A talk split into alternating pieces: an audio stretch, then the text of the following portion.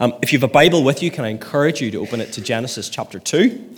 Genesis chapter 2, and we're just going to read the first three verses of, of the book, or of the chapter even.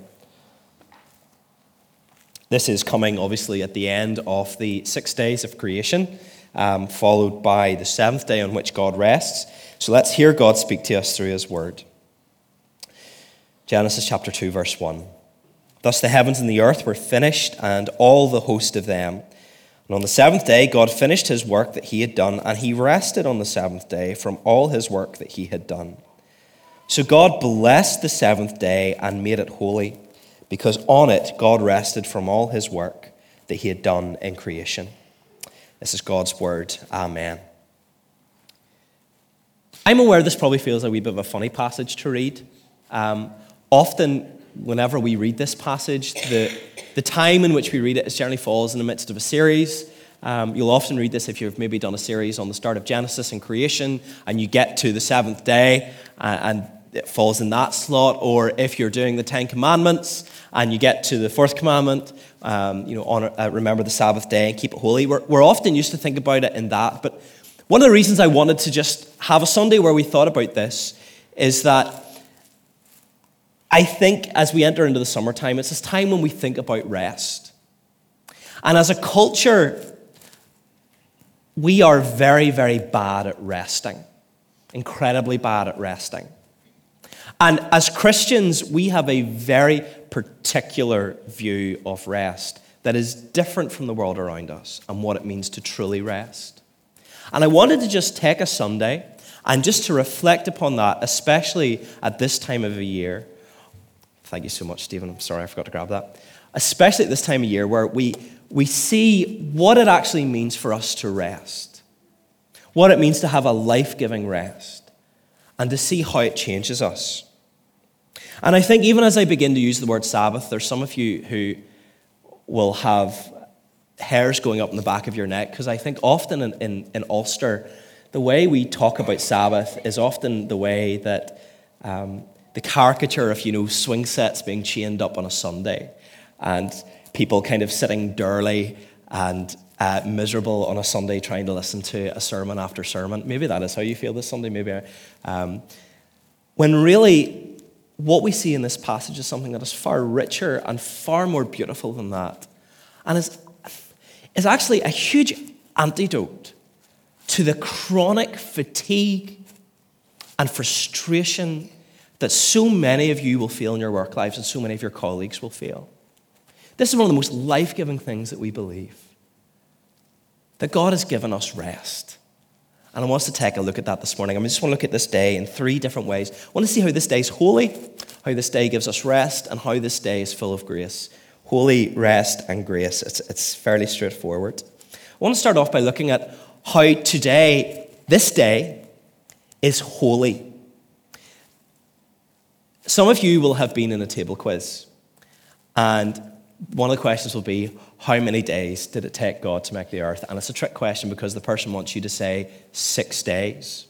And if you want to be really pedantic at a table quiz, I would never want to be pedantic at a table quiz, but hypothetically, if you did, you could argue that there is something that God does on the seventh day that is special to creation and that shapes all of creation. So technically, God did did do something on the seventh day that means that he made the world in seven days. If you look down with me, he carries out a work. There's an active verb in verse 3 where we read that God blessed this seventh day and made it holy because on it God rested from all his work that he had done in creation.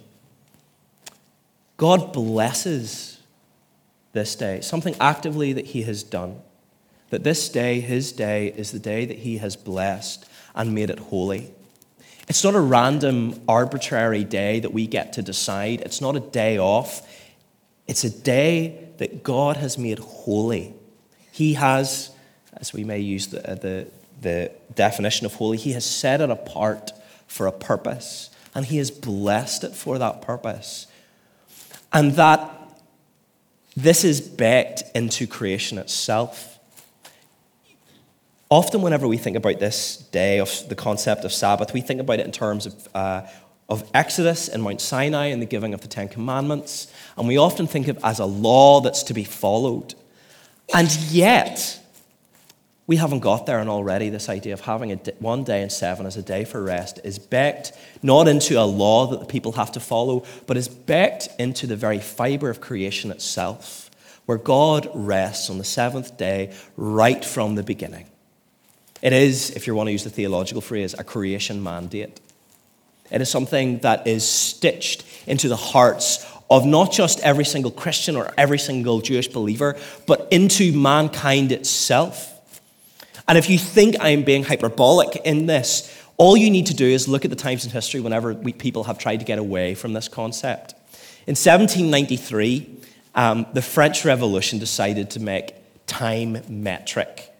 So you had 100 seconds in a minute, you had 100 minutes in an hour, and you had 10 hours in a day, and you had 10 days in a week, and you had one day off in the 10.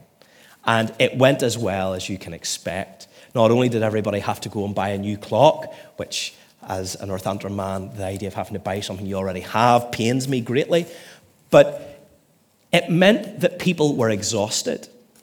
And rather than increasing productivity by having everybody work by this more simple version of time, it actually decreased productivity and increased the rate of suicide within the, within the French uh, Republic at the time. And they had to cancel it after a couple of years. And then a few decades or a few couple of centuries later, in the 20th century, in the USSR, the communist regime there decided to try and introduce a continual form of factory output so that in ramping up for the Cold War or for the, the great wars that they saw coming between the proletariat and the masses around them, they tried to create, make structure society so that there was no day off, but that workers' shifts just constantly rolled and rolled and rolled. And so that there would be a continuous output of huge amount of armaments and machinery from the factories across the Soviet Union. However, after 10 years of rapidly decreasing output, they had to cancel it because they realized that people were made for at least one day's worth of rest within seven. This is something we all know, and this is something that is baked into creation, and this is something that we all have witnessed. And God has given us to us as a wonderful gift. He's blessed this day that it may be a blessing to you. Have you ever thought about it that way? rather than I maybe thought of whenever my grandmother wouldn't let me watch certain TV shows on a Sunday, or whenever you weren't allowed to cut the grass on a Sunday or do the, do the laundry. Today is to be a blessing, holy and set apart, that God has set apart, not that you may be burdened by it. Because that was the issue the Pharisees made, wasn't it? They used it as a rod for the people's backs. But as Jesus himself says, that the Sabbath was made for man, not man for the Sabbath. And this day, today, is to be a blessing for you, for you. And that is a wonderful expression of the heart of our God that one day in seven is made to bless you. Second thing that I want to look at is just the concept of rest that's in this. I said at the start of the sermon that as a culture, we don't know how to rest.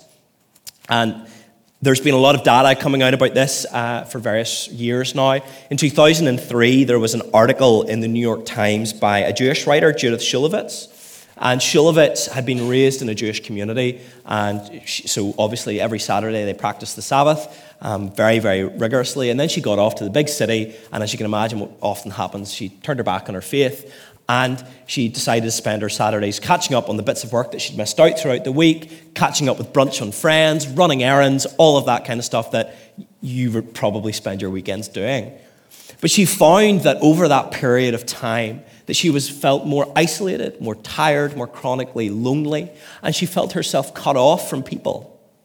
And then she felt a strange impulse after doing this for a few years to go back to the synagogue and she wanted to go back to find the thing that she had been missing. And she chatted to some psychologists about this in the article, and the article is called Bring Back the Sabbath. And This was part of a trend that took place in the early 21st century and around New York that psychologists began to pick up on of how people had jettisoned the idea of a Sabbath of one day off and they began to become chronically tired and not just tired but actually began to then shut themselves away from the communities that they had been part of. And they just wanted to sit and to vegetate watch TV and get their errands done. And it became a whole psychological phenomenon that psychologists 20 years ago had to deal with and it is slightly terrifying to think of 2003 as 20 years ago isn't it? Um, and that being 20 years ago, you would think that maybe we would have found a solution to it, to this chronic problem that she talked about. And yet, if anything, we have gotten worse. Because we think of in our culture as rest as simply ceasing to work. And so, what do we do? We then just sit in front of a screen, or we vegetate, or we do something. And we are left more exhausted by the end of it. They reckon that 500 years ago, across an entire lifetime, the average person would have to process 74 gigabytes of information. That will mean nothing to some of you, and I'm so sorry, but it's a fair chunk of information. They reckon the, mod- the average modern person will process 74 gigabytes of information a day. The average person now is subjected to over 140,000 words a day. And to give you an idea, the average novel is 75,000 words long. So you are pro- forced to process the equivalent of two novels worth of words every single day. Each day, the average person in the West is subject to somewhere between 4,000 and 10,000 adverts. And we wonder why we're tired. For so long, we lived with information like sipping at it, like sipping from a glass of water. And the culture in the world we now live in is the equivalent of somebody saying, Stand against that wall, open your mouth, and I've got this fireman's hose. And that is how we process information a bombardment of our senses. And to make matters worse, we carry one of these in our pockets that we will touch an average of 2,617 times a day. And that is the average across all age ranges. So if you are below the age of 30, it is statistically going to be a lot higher for you. We are constantly pestered and bothered and bombarded and notified and dinged and emailed and messaged. And we never switch off. And whenever we do switch off, we don't actually rest. Instead, we just do something to numb the sense of just impending tiredness that we feel all the time. And whenever we try to rest, we're simply resting because we think, well, I need to get some rest so that whenever I get back to work next week that I feel better. How many of you have said, you know, I can't wait for a break because it means whenever I get back to work, I'll be able to focus on the things I've been meaning to get round to. Rest has become something that is only a means to doing more things rather than an end in and of itself, something we were made for. There's one writer, Alan Noble, who's an English professor over in America, who he wrote in one of his books recently that even when we think we are on vacation or relaxing, the spirit of our action is still efficiency. Vacation becomes a project that must be completed on time and on budget. Even when we try to quote unquote veg out by scrolling through Instagram or playing a mindless video game or watching an episode after episode of a mediocre sitcom, the pace of our entertainment is frantic. Images change rapidly and we get easily bored. Our rest is rarely restful. It is an active rest, a rest without silence or stillness, a rest marked by the overwhelming responsibility to make better use of your time. How many of you feel rested after you've rested? Or how many of you just feel, I need to get up again? How many of us feel bombarded by this information that we are surrounded by? And how many of us never feel that we have a moment's peace. And yet we were made for this rest. And one of the great challenges of reading that God rested after seven days, and the implication that we are then commanded to rest one day in seven, is that it requires us to step back from the constant noise that we are surrounded by, to take a deep breath and to realize that if we stop working for a day, the world will keep on spinning. The dishes will wait, The grass will wait, the laundry will wait. Rest. Not because it will make you better at your work come Monday, but rest because you were actively made to rest. It is something that has inherent value to it. God did not rest on the seventh day because he was tired. He rested because there was an inherent value to resting. There is a hope to resting. And that is why we rest. Not that we might work better, but that we might discover the richness of the rest that God is talking about. This is the final thing that we see. And is that Christian rest is not just a ceasing from working, but Christian rest is resting into the grace that we have received. Sorry. Some of you will have no doubt, as I've been speaking about the idea of one day in seven being special and marked out. You, some of you will have realized, ah, James, that's all well and good, but in the Old Testament, it was on a Saturday. So if God made one day holy, why don't we have our Sabbath on a Saturday the way the Jews did? You know, if God made it holy and God made it marked it out and God made it special, why do we now meet on a Sunday? And the reason that, that we meet on a Sunday is because there has been a world transforming grace that has restructured even how we rest. For the Jews in the Old Testament, um, the reason they rested on a Saturday was that it was the last day of the week. So the idea was that you lived through the week looking forward to the last day of the week whenever you would get some rest. So there was a looking forward to the hope that God would bring, that eternal rest that would come through his Messiah. And then his Messiah came. And his Messiah was crucified. And the day the Messiah was crucified was a Friday evening, which was the beginning of the Jewish Sabbath. Breaking the laws and commandments that the Pharisees and the Sadducees thought that they were upholding so well, they killed God in the flesh.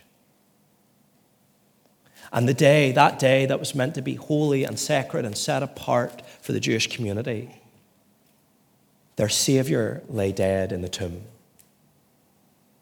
The day that was meant to be a day of celebration and jubilation was a day of silence. And then on the third day, the Sunday, the first day of the week. The world as you and I know it, transformed, never again to be returned to what it was before. Because no longer would we look forward to an event that would see our hope and our rest realized, but we would look back.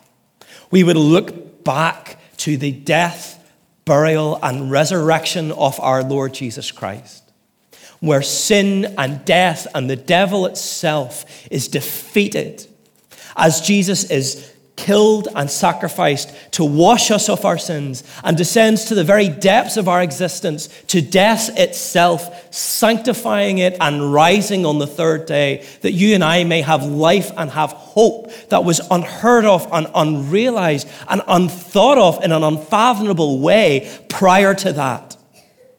That on Sunday, this day, we mark and we celebrate the wonderful truth that we believe as Christians that even the saddest thing that you and I know, which is death, has been conquered and defeated, and we will pass through it as but a shadow because our Savior has went there for us, and we rest in the grace of that.